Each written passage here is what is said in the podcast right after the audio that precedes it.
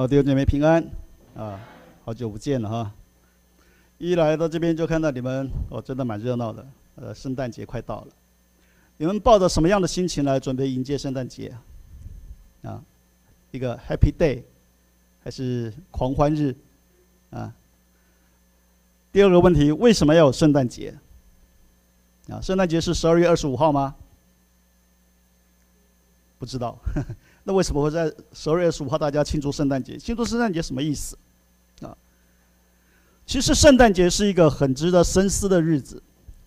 你想想看一件事情哈，如果说有一天你突然接到一个管区的警员通知说，二十五号的一天，上峰上峰教会要做特别的管制，为什么？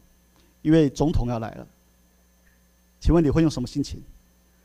而且还指明，所有上峰教会的弟兄姐妹，通通要参加那次的聚会，因为总统要来，要跟你们讲话。那你你们是什么心情？你们会说来就来嘛？有什么了不起？还是说你会很慎重其事的盛装打扮，带着一个戒慎恐惧的心来参加这样的聚会？啊，好，或者我们不要讲总统，哪一天突然有个天使跟你说，主耶稣基督会亲自来降临，在你们的教会，在主日要跟你们同在，你们用什么心情来迎接这样子的一个主日？可能会很紧张，也可能很兴奋，对不对？今天我们就要来看一个故事：耶稣进入耶路撒冷，有不同的人有不同的心情，不同的反应。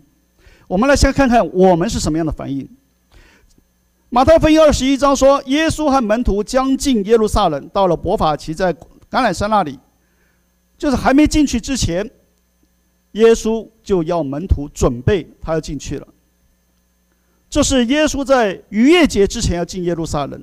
我们从后面的二十六，马太福音二十六章十七节跟马可福音的十四章十二节就可以看到，是在逾越节的前一天，耶稣准备要进去了。所以耶稣还没有进去之前，他就安排了一些事情。安排什么事情呢？第二节说，耶稣打发两个门徒对他们说：“你们到对面的村子里去，会看见一匹驴拴在那里，还有驴驹子。驴驹就是小驴，就是说一一只驴跟一只小驴在拴在一起。为什么会有一只驴跟一只小驴拴在一起呢？其实从我们历史上面来看，你如果知道犹太人的习俗的话、习惯的话，你就知道。”把两只驴拴在拴在一起，其中一只驴是非常非常弱小的驴，那那一只驴一定是这只小驴的妈妈，就是母驴，这是母驴。约翰福音啊，马可福马可福音十一章二节说，那只小驴驹是从来没有人骑过的，所以表示说那个驴才刚生下来没多久，还没有开始服劳役，还没有开始载一些东送东西，或者还没有被人骑过。所以那个驴，那个小驴子是刚出生没多久的小驴子，所以需要母跟妈妈在一起，跟人很像哈，跟人很像。所以孩子成长的时候都跟妈妈在一起。然后耶稣就跟那跟跟那个门徒说：“你到对面的村子里去，看到这个驴，你就把驴牵来。”原文的意思是把两只驴一起牵来。我们从后面的经文可以看到，耶稣后来骑着驴。进了耶路撒冷，对不对？请问耶稣一个人可以骑几头驴啊？啊，一头嘛，对不对？不会不会一个人骑两头驴吧？骑两头驴你也没办法走嘛，对不对？那么为什么要把两两只驴都牵来呢？就是刚刚我讲的，这只小驴从来没有开始服劳役，从来没有被人骑过，所以如果你要把这条小驴带来的话，那小驴不会跟你走的。那你把谁带来，他就跟你走。把他的妈妈带来，把他妈妈带着走，他就跟着妈妈走了。所以就把这两头驴通通带来，而耶稣骑的时候是骑在那头小驴小驴的身上。那么弟兄姐妹，我们去想一件事情，在前面的经文当中，耶稣已经耶稣不是第一次进耶路撒冷，对不对？他并不是第一次进耶路撒冷，但是他每次进耶路撒冷的时候都怎么进去呢？都是用走路进去的，他从来没有骑驴走进去，也更没有骑马走进去，他一直都是骑走路进耶路撒冷。那么为什么这一次他特别要门徒说：“你到对面的村子去，把那个驴牵过来，然后我要骑着驴走进去？”为什么？弟兄姐妹，你要知道，这一次进耶路撒冷，就是耶稣最后一次进耶路撒冷，而且是他第一次那么荣耀的进耶路撒冷，也是他第一次骑着驴进耶路撒冷。所以，这是耶稣特别安排的行动，不是随机起意的，是他特别安排要骑着驴进耶路撒冷。在当时的罗马帝国当中，只有一种人会骑着驴或者骑着马从城门进去，一个是君王，一个是打败敌人的将军，凯旋队伍会这样进去。所以，耶稣骑着驴进入耶路撒冷，是他刻意安排的一个君王性的行动，不是随随便便的想到了说：“哎，我可以骑个驴进去。”不是，这是耶稣刻意安排的君王性的行动。而且，从伯法其橄榄山那边进入耶路撒冷，这一条路线，在以色列历史、以色列的历史当中，早就有人走过了。什么路线呢？就是在撒母耳记下十五章十六十五章到十六章，大卫王返回耶路撒冷的路线，就是耶稣要骑驴进耶路撒冷的路线。所以就是同一个君王的路线。因此，耶稣基督安排这样子的一个旅程，是在告诉世人，准备迎接你的王，你的王要进城了。所以，弟兄姐妹。我们今天看这段经文，你看这段经文，你要知道，这是这是一个不平不平常的经文。很多时候我们就看过，这个就就是耶路进耶路撒冷嘛，我们都很熟悉。可是你要知道，在作者当中，在耶稣的心目当中，这一段路程是君王的路程。所以今天我们就要来看，我们用什么心情来迎接我们的王，来迎接我们的主，他要进城了。当他要进城的时候，耶稣对门徒说：“你们去。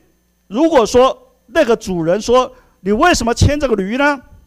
你就跟你就跟那个主人说，主要用它，主要用它。请问弟兄姐妹，门徒去牵这个驴的时候，请问那个驴是耶稣养的吗？不是吧？对不对？不是耶稣养的嘛？对不对？是那个驴是有主人的嘛？对不对？啊？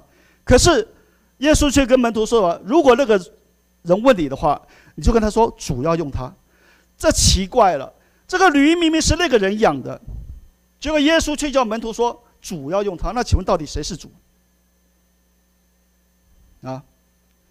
所以耶稣在这边告诉我们一件事情：你要搞清楚，到底谁是真正的主？谁是真正拥有最后的主宰权？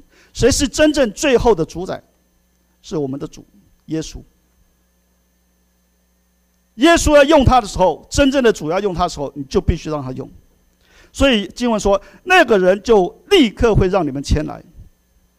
而且耶稣还说了，这件事情他早就知道一定会发生了，而且这件事情是应验旧约先知的话语，就是撒迦利亚书九章九节的话语。九九章九到十节说什么呢？要对西安的居民说：“看呐，你的王来到你这里，是温柔的，是骑着驴，是骑着驴驹子。驴驹子就是小驴。”好，弟兄姐妹，我们来看看这段经文应验先知的话。那么这段经文是什么意思呢？这是这段经文撒加利亚书九章九到十节到底是什么样的一个背景呢？如果我们翻翻回去看的话，你就会知道。撒迦利亚书九章九到十节是一个审判跟拯救的背景。撒迦利亚是旧约时代的先知，他发出这段信息，告诉以色列百姓说：“你的王要起来审审判你们，因为你们犯了罪。但是你的王进来的时候，同时也要拯救你们，因为他是拯救的主。所以弟兄姐妹，在这里我们去思想一件事情：当世人都在庆祝圣诞节，教会也在庆祝圣诞节的时候，我们要去想到。这个圣诞节的主是谁？基督耶稣嘛，对不对？基督耶稣来到世上为了什么？他不是来跟我 happy 啊，不是说到叫你挂挂些挂些灯，弄些圣诞树就好了，不是的，他带来两个含义，一个是审判的含义，一个是拯救的含义。弟兄姐妹，你希望你在你在哪一个含义当中？没有人说，牧师，我等了好久，我我等等主审判，我等了好久了，不会有人这样讲吧？对不对？啊，如果是这样子的话，你你会后留下来，我跟你好好谈一谈，啊，你当然希望在拯救的拯救的含义当中嘛，对不对？但是你如何在拯救当中？你真如何在真的在拯救当中有份？这是我们要去思想的。所以撒迦利亚说的背景就是一个拯救跟审判。然后耶稣说什么？他来到就是应验撒迦利亚的背景。所以耶稣这样子表明是什么意思呢？表明说，第一个，他是真正的主，包括驴驹子，他都能够调动，他是真正的主，而且。他进入耶路撒冷的路程就是大卫王凯旋的路程，所以他是真正的君王。还有，他骑着驴进城。通常真正凯旋的君王或者君王真正的君王，通常不会骑驴进城的，驴很弱小啊，对不对？你有看过将军骑驴打仗的吗？啊，有看过将军骑驴冲冲战场的吗？没有吧？他是骑什么？骑马嘛，对不对？不会看过这个骑驴冲冲战场的将军嘛，对不对？啊，所以骑驴进耶路撒冷，看起来好像是一个非常非常威风的君王的样子，非常威风的将军的样子。可是他又不是真正像那种诉诸暴力的将军、诉诸暴力的君王，不是的。他骑的是一个温柔的小驴子，所以他是一个温柔的君王。所以，耶稣进城这个动作表明了许多事情。第一个，他是真正的主；第二个，他就是众人期待的王；第三个，他是温柔的王，他不是那种诉诸暴力压制的王。这样子的一个君王，是彰显在耶稣基督身上，但是早就在旧约的时代，先知就已经预言了。以赛亚书四章二节说什么？他不宣让，不扬声，不使街上听见他的声音。好像默默无闻呐，在街上一点声音都没有。我们最最近真的选举，对不对？每一个要参选的人，巴不得每天在你耳朵边叫，对不对？巴不得天天让你听到他的声音。但是以赛亚预言这个君王是什么样？是默默无声的君王。马太福音前面十一章二十九节，耶稣也这样跟他说，跟他的门徒说什么？说他的心里柔和谦卑。所以要门徒来负他的轭。他还说了一句什么？他说：“他的轭是容易的，担子是轻省的。”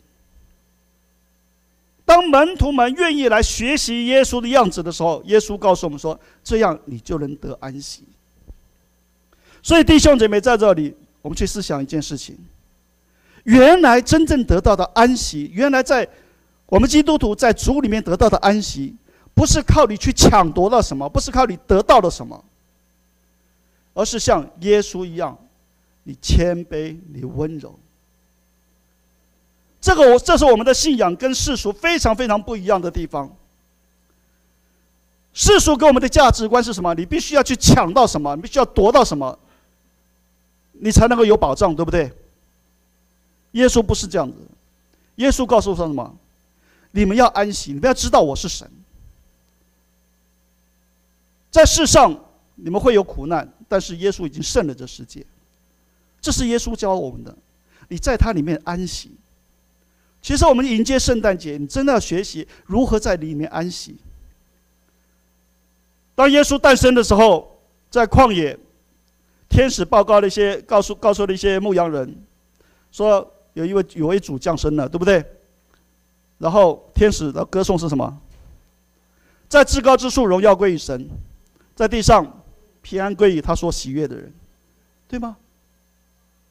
那是一个平安的晚上啊！可是呢，那个平安的晚上，第一个知道的是谁？竟然是在旷野的牧羊人呐、一无所有啊！牧羊人在那个时候是非常非常非常低地下下呃低下阶层的人，但是他们是却他们却是第一个得到这个好消息的人。所以，弟兄姐妹们，我们的主是一个谦卑的主。如果你真的准备迎接你的主的话，你就要知道，真正的伟大是在什么？真正的伟大不是你夺到什么，不是你占有了什么，不是你抓到了什么。真正的伟大像是像我们的主一样，是像那谦卑的主。他没有嘉行美容，不是吗？对不对？他不是出生在马槽里吗？每年圣诞节我就会看到很多儿童主日学的画，都是这样子。马槽里的小 baby，其实那个画有点不对哈。东方博士去拜访他的时候，他已经不是躺在 那个小 baby 了，他已经是孩子，说明可以走路了，对不对？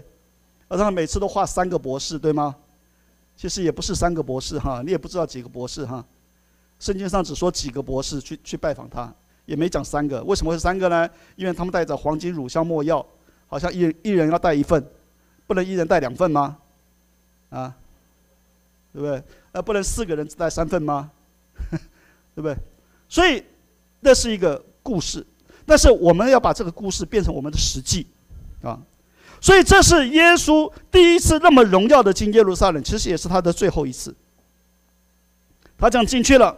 到了第六节，门徒照耶稣所吩咐的去行了，牵了驴，驴驹子来，那牵了驴和驴驹来，就是把两头驴一起牵来。然后呢，门徒做了一件事情，把衣服铺在上面，耶稣骑上。为什么把衣服铺在上面啊？说过了，这个小驴是从来没有人骑过的，所以上面不会有什么马鞍之类的东西嘛，对不对？所以他要铺衣服。铺衣服一方面是让坐的人比较舒服，一方面也让那个驴比较舒服。不会，你直接压在他的身上，所以耶稣就骑上去了。骑上去以后，群众发生了一件事情，也有好多人把衣服铺在路上。请问弟兄们，为什么把衣服铺在路上？把它当做红地毯呢？有参加过结婚典礼吗？结婚典礼的时候，新郎新娘入场的时候，通常会有红地毯，对不对？啊，那就是含义。他说盛大的迎接。把衣服铺在上面，然后耶稣骑上去了。众人也把衣服铺在路上，还有人砍下树枝。砍下树枝，约翰福音里面讲说什么？他是砍下棕树枝。棕树枝表示什么？凯旋胜利。在罗马帝国当中，一个将军打胜仗回来了以后，他们会送他们桂冠，又是用棕树枝弄成的桂冠。民众也会拿棕树枝欢迎这个这个君王得胜回来，所以约翰福音十二章十三节讲说，群众拿着棕树枝欢迎，表示说欢迎这个王凯旋进来。这个是没有嘉行美容的木匠儿子，可是实际上他却是一个凯旋的君王。那群众喊什么呢？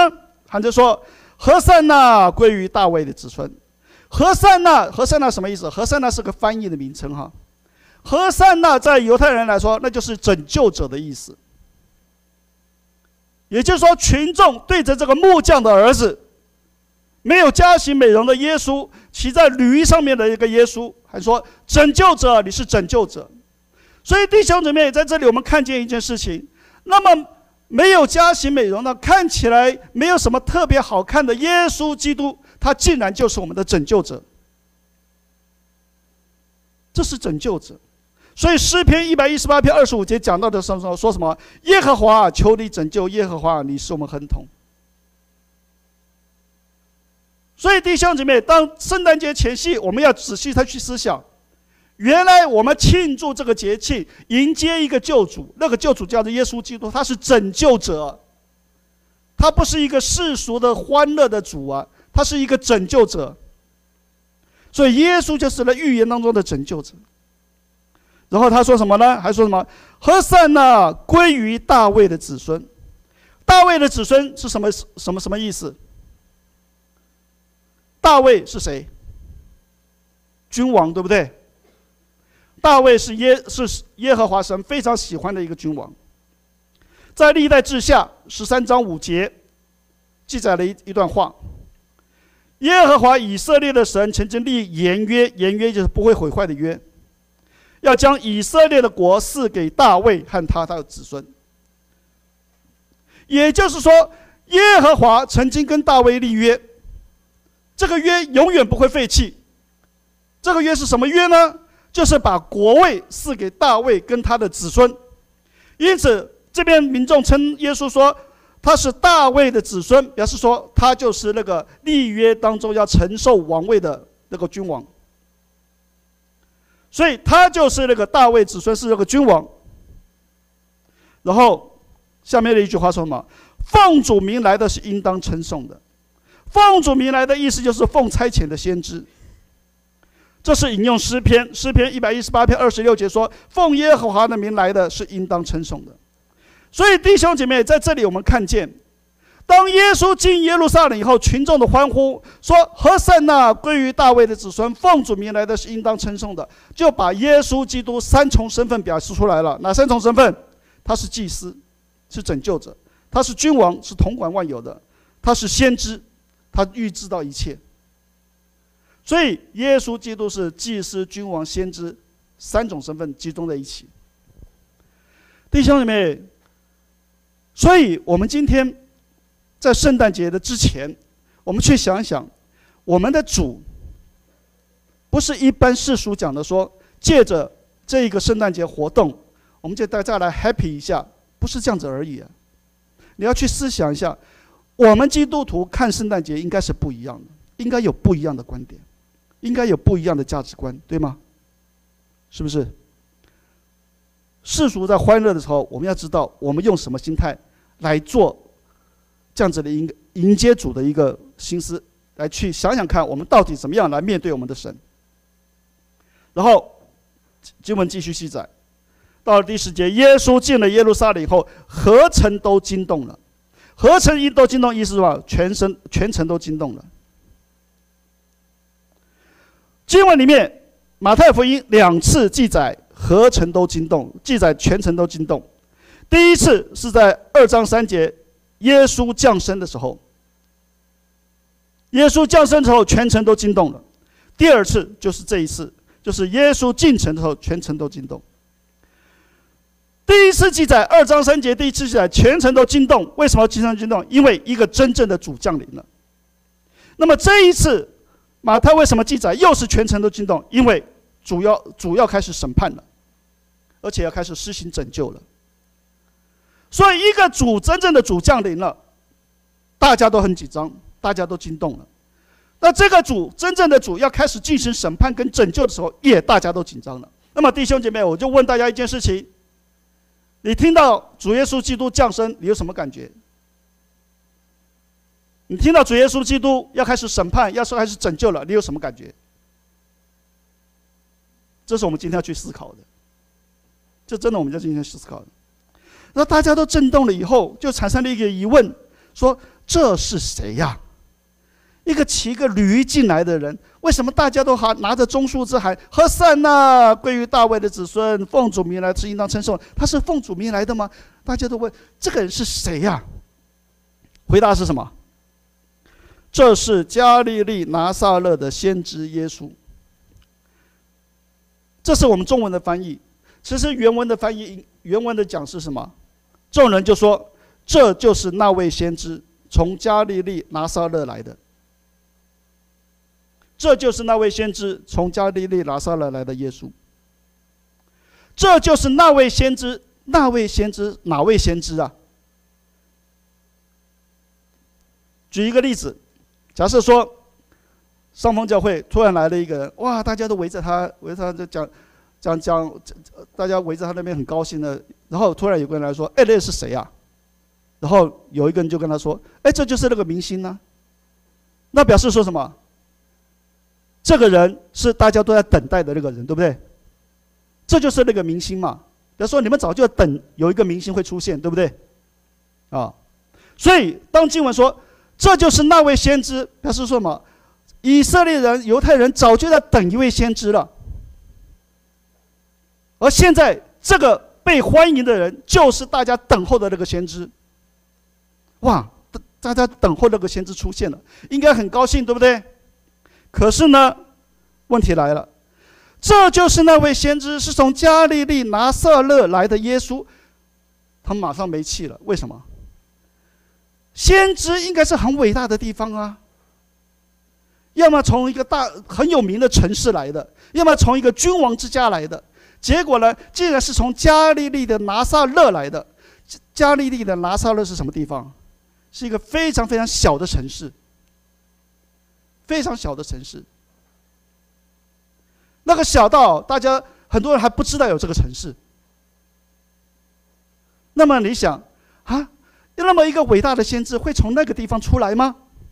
很多人就开始有疑问了。所以弟兄姐妹，在这里我们看见一件事情：耶稣基督的出生，从世人来看，真的没什么好去夸奖的，对不对？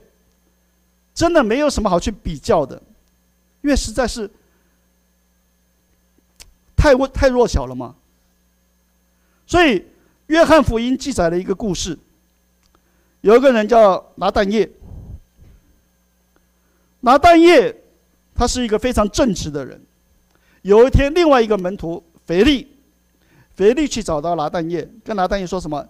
哎，我告诉你，摩西书上记载的一位先知，那个先知我们遇见了，就是从拿撒勒来的耶稣。结果拿但业马上回答说什么呢？拿撒勒还能出什么好的？拿撒勒会有什么好的东西出来吗？那么小的一个城市会有什么好的东西出来吗？所以他他非非常非常不能接受，摩西预言的那个先知竟然从拿撒勒来出来的。弟兄姐妹，拿但业的想法就是当时耶稣进城的时候众人的想法。他认为说。那个城市不可能出现一个伟大的先知，这是众人的想法。这种想法到如今二十一世纪，仍然有许多人在想：耶稣，耶稣怎么可能是我们的拯救者？耶稣，你们你们基督徒都说他是木匠的儿子，他怎么可能是拯救者？对不对？许多人都提出疑问呢，他哪有可能是拯救者？他最后自己都被钉在十字架上死掉了，他怎么拯救？是不是？所以弟兄姐妹在这里你要注意到一件事情：神做事情的方式跟我们人的想法真的很不一样，真的非常非常不一样。那个不一样是你无法去想象的。那我们来看看耶稣，耶稣这样子的进程，引起大家的猜测，引起大家的甚至质疑。我们再想想看，耶稣之前进城之前，他他一贯的行动是什么？他医好了病人，然后或者赶鬼赶完了以后，大家都想跟着他。可是耶稣经常做的一件事情是什么？离开人群，对不对？去躲躲开人群，他要独处，他他想要跟他的门徒们独处。可是现在呢，他不但公然的进城，而且还接受大家的欢呼。为什么？为什么有那么大的转变？弟兄们，为什么那么大转变？这是因为耶稣的侍奉在地上的侍奉已经到了最后阶段，他要准备开始上十字架了。他这在预告弥赛亚的得胜，他预告弥赛亚终究会得胜的。那么这样一个主进城了，请问弟兄姐妹，假设我们现在就在第一世纪的耶路撒冷，你看到这样的一个主进城了，你会有什么心态？你会不会想他进来做什么？你会不会期待看热闹嘛？你要干嘛？你要做什么？对不对？好，我们来看看经文，他做了什么？十二节说进了圣殿，他一进去就进圣殿，一进耶路撒冷就进圣殿。他在那边做了三件事情，做了三件事情，什么事情呢？第一件事情，洁净圣殿。把圣殿里一切做买卖的人推倒，兑换银钱的人桌子，还有卖鸽子的人的凳子，他通通推翻了。在当时，律法规定，犹太的成年男子一年三次都要进耶路撒冷去朝圣，其中一次就是逾越节。所以耶稣是在逾越节之前进耶路撒冷的，因此那个时候一定有很多的犹太人从各地来，要准备进耶路撒冷圣殿去朝圣。那么从各地来进耶路撒冷朝圣，进圣殿朝圣，必须要去献祭，对不对？献祭有规定，用钱献祭，或者用牲畜、牛羊、鸽子是献祭，而且用钱币献祭，献给圣殿的献祭的钱币是特殊的钱币，不是一般罗马帝国的钱币，因为罗马帝国的钱币上面有凯撒的像，那个被当作是偶像崇拜，所以不能拿那个钱币去献祭，所以必须要用把罗马帝国的钱币换成圣殿可以接纳的钱币。因此，在外面就有很多人在那边做兑换，而且是在圣殿的外院。外院的意思是什么？外院就是说外邦人、犹太人通通可以去的去的地方，所以外邦人也可以看到他们在那边换钱。然后还有牛羊鸽子。如果你要献祭，弟兄姐妹，其实你去想一想一件事情哈。假设说我们都规定每年要去台北献祭，你要从大雅到台北去献祭，献祭要要要献一头羊或者献一头牛，而且没有残疾的羊，没有残疾的牛，然后呢，你要从大雅开始赶一头牛，赶到台北，或者赶一头羊赶到台北，请问方一方便吗？啊？而且这个这个牛这个羊还不能受伤哦，受伤了，万一赶的过程当中受伤了，到那边就不能献祭了，对不对？你不是白赶了吗？对不对？所以为了你方便，很多人就说你不用赶了，我帮你养好，你只要到了圣殿以后向我买就可以了，向我买，当然当中当中就会有利润嘛，对不对？当中就会有利润，但是耶稣到了那里以后。他就把这通通都赶走了。为什么要把这些人通通赶走？不准他们兑换，这不是很方便吗？弟兄姐妹，你去思想一下，如果你要献祭，请问那个献祭是应该献什么东西啊？应该献你自己的所有的，对不对？重要的是你的心献上去嘛，对不对？而不是说我到了那边，反正我买一个东西献给神就好了。神缺这一头牛，缺这一头羊吗？他会缺这五缺这五块钱十块钱，会缺这一头牛吗？不会吧。所以，当所有的献祭变成一种交换，变成一种买卖的时候，弟兄姐妹，那已经不叫献祭了，那个只叫做仪式。那个不叫神，那个不是神要的献祭。所以，耶稣基督已经看出来了，这些人他的献祭只不过是完成一个仪式，一点心都没有，根本没有准备的心，而且。这样子的活动是在外院做的，所以所有的外邦人通通可以看到，哦，原来你们犹太人献祭是这样子献祭的，到了现场买一头牛，然后献献过去就好了，原来那么简单。没有钱的买买一只鸽子就好了，现场买一只鸽子就好了，那什么都什么什么都不用准备，一点见证都没有。所以耶稣基督不要这样的献祭，弟兄姐妹，我们的神也不要这样献祭。所以你的敬拜只剩下形式的时候，在外邦人面前一点敬一点见证都没有。耶稣把这些通通赶走，然后他引用了以赛亚书跟耶利米书来指责他们，说什么？我的殿必称为祷告的殿，这是以赛亚书五十六章七节讲的。然后说你们竟然使他成了贼窝，这是耶利米书七章十一节讲的。所以圣殿的本质应该是祷告的殿，可是这些人却把圣殿变成了一个贼窝，把圣殿给变质了。弟兄姐妹，在这个故事当中，让我们去思想一件事情：我们是用什么样的心态来进到神的圣殿？今天的圣殿就是教会。弟兄姐妹，我们用什么样的心态来进到教会？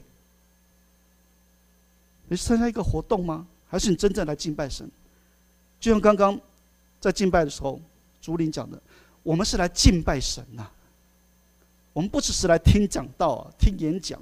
如果你要听演讲，比我会讲道，比我会演讲的人多的是啊，对不对？你知道外面现在有人专门训练你如何演讲吗？那收费很贵的。所以我们来不是听演讲啊，我们是来敬拜我们的神呐、假设耶稣基督今天就坐在我们当中，你会用什么样的心态来敬拜他？所以这真的是要值值得我们去深思的。这是他做进城后做的第一件事情，要把那个形式上的敬拜全部出面，要用心来正敬拜他。第二件事情，是他把那些瞎子、瘸子通通医好了，医治跟拯救。这个医治跟拯救，就是弥赛亚所要做的事情。所以以赛亚书六十一章一节说什么？耶和华的灵在我身上，耶和华用膏膏我，叫我传好信息给谦卑的人，差遣我医好伤心的人，报告被掳的得释放，被囚的出监牢。医治跟释放就是弥赛亚做的事情。所以耶稣进了圣殿以后做的第二件事情，就宣告他就是旧约预言的弥赛亚。为什么不先医治？为什么要先去改变那些敬拜的形式呢？弟兄们，其中有一个很重要的含义：你的敬拜对了，你的心思对了，你才能够真正得到医治跟释放啊。你的敬拜的心对了，你才有可能得到医治跟释放。敬拜不要成为一个形式，不要成为一个规则，而是用心灵和诚实来敬拜。什么叫心灵和诚实呢？我是真心的，我虽然可能表现的不好，但是我的心是真实的，这是很重要的，弟兄姐妹。第二件事情就是医治跟释放。第三件事情是什么呢？第三件事情是接受欢呼。然后看看。祭司长和文士看见耶稣行行所行其事，又听见小孩在圣殿里喊什么：“和散那归于大卫的子孙。”这是接受小孩子的欢呼。这些小孩子当然是犹太人，因为不是犹太人不能进圣殿。小孩子又喊了一句：“何塞那归于大卫的子孙。”表示说他是弥赛亚，他是君王。这些孩子们喊耶稣，耶稣也接受了。但是接孩子们喊耶稣也接受了，然后耶稣在前面又行了神迹奇事，还把那些没有价值的敬拜通通赶走了。请问宗教领袖的反应是什么？十五节说，祭司长和文士看见以后就恼怒，就生气。第二里面，请问这些祭司长、文士他们宗教反应为什么恼怒呢？他们在气什么？啊？气耶稣这个木匠的儿子吗？不是，气耶稣夺了他们的光彩。你想想看，祭司长、文士是不是经常在圣殿里面出现？对不对？他经常在圣殿里面出现，从来没有人跟他喊“和散那归于大卫的子孙”。结果耶稣这么一个木匠的儿子骑个驴进来了，竟然一大堆人喊“和散那归于大卫的子孙”。那这些这些宗教领袖不气死才怪！对不对？所以他们非常非常生气，非常生气。那耶稣说什么？他那他们就对他说：“哎，这些人所说的，耶稣你听见了吗？”耶稣说：“我听见了。”耶稣说：“我当然听见了。”然后耶稣又用引用了诗篇八篇二节的话回应他们，说什么？我们要从婴孩和吃奶的口中完成了赞美的话。意思是什么？你们不赞美，有人会赞美啊。你们不遵从真正的弥赛亚，有人会遵从真正的弥赛亚。你们这些宗教领袖弄假的，有人是有人是真心的敬拜啊。所以弟兄们，耶稣这句话其实是很严厉的批判。就像马太福音二十三章十三节讲的，耶稣怎么批判那些宗教领袖呢？他说：“你们这些假冒为善的文士跟法利赛人，你们在人。”在人人的面前把天国的门给关掉了，你们叫进去的人，你们根本不让他进去。这就是当时的文士跟法利赛人被耶稣责备的原因。他们自己不接受真正的救主，当有人要接受真正救主的时候，他们也不让他去接受。那么弟兄姊妹，这个故事对我们现今有什么意义？你说我不是文士跟法利赛人，你当然不是跟文士法法利赛人法利赛人，我们还比不上他嘞。我跟你讲。文士跟法利赛人对圣经的了解程度，他可几乎可以倒背如流啊。我们还没有办，还没有像他那么了解圣经呢，对吗？那么文士跟法利赛人在他们的警戒是什么？他们警戒其实对我们来说一样的。弟兄姐妹，你在教会当中看到有人热心服侍，请问你的你的态度是什么？你的感觉是什么？你的感觉会不会是说，凭什么是他？为什么他他能站在台上带敬拜？为什么他能他能当招待？还是说真好，又有人可以分担服侍了，又有人可以上台带敬拜了，真好。你你是用什么心态？对不对？所以真的盼望我们不要步入到文士跟法利赛人的后尘，我们当我们看到有人真心的愿意来敬拜神的时候，用喜乐敬拜的时候，你应该感谢赞美主啊！巴不得教会当中每一个人都是这样子，真心喜乐、天天欢喜的来敬拜神呢、啊。如果教会当中每一个弟兄姐妹都是这个样子，我跟你讲，这个教会不复兴也难呢、对不对？如果教会当中每一个人都说为什么是他不是我，那我跟你讲，这个教会就完蛋了，大家都在抢。我所以我真的盼望教会当中每一个弟兄姐妹都很巴不得说，每个人都可以起来服侍，而且一有状况的时候马上有人递补。我讲那那个那个那个教会啊，牧养起来，然后弟兄姐妹在里面聚会，你一定会很快乐的。所以弟兄姐妹在这里，我们看到耶稣讲的话：你要从婴孩和吃奶的口中完全的赞美的话，丢下这句话以后，耶稣就不理他们了。没什么好讲的，你这些人更不懂。所以弟兄姐妹，我们再来看看这故事，这是耶稣最后一个阶段的行动。他刻意安排他荣耀进入耶路撒冷，然后他接受欢呼，接受欢呼进了圣殿以后，开始洁净圣殿，要有真实的敬拜。有了真实的敬拜以后，就让那些人得到医治与释放。而有了得到医治与释放以后，面对这些宗教领袖的反对。他是很严厉的对宗教领袖进行审判。这是耶稣进耶路撒冷最后一次进耶路撒冷一开始整个的过程。我们有看到荣耀，我们有看到盼望，我们也看到审判，我们也看也可以看到拯救。弟兄姐妹，我们用怎么样心态来看待耶稣？那个时候有许多人都说，何城都震动了，大家都好高兴。然后呢？那个城整整个翻转了吗？不是啊。很奇特的，当时那么高兴欢迎耶稣的人，最后也是这群人把耶稣要求钉十字架。你不觉得很荒谬的事情吗？当耶稣刚进来的时候，大家好高兴的，和散那归于大卫的子孙。到最后，比拉多审判的时候，那群人喊什么？钉他十字架，钉他十字架。为什么是同一批人呢？弟兄姐妹，就是因为这批人其实并没有真正的认识耶稣，并没有真正的认识耶稣。所以弟兄姐妹，在圣诞节前夕，我真的盼望我们每一个人重新去思考：耶稣到底是谁？这是谁？我们要我们要记得，这就是他，就是那位先知，是。加利利拿撒勒的耶稣，我们可以喊呼喊说：“和散那归于大卫的子孙。”要认清楚。然后接下来我们的心态就是什么？奉主名来的是应当称颂的。我们要用这个心态来迎接我们的主。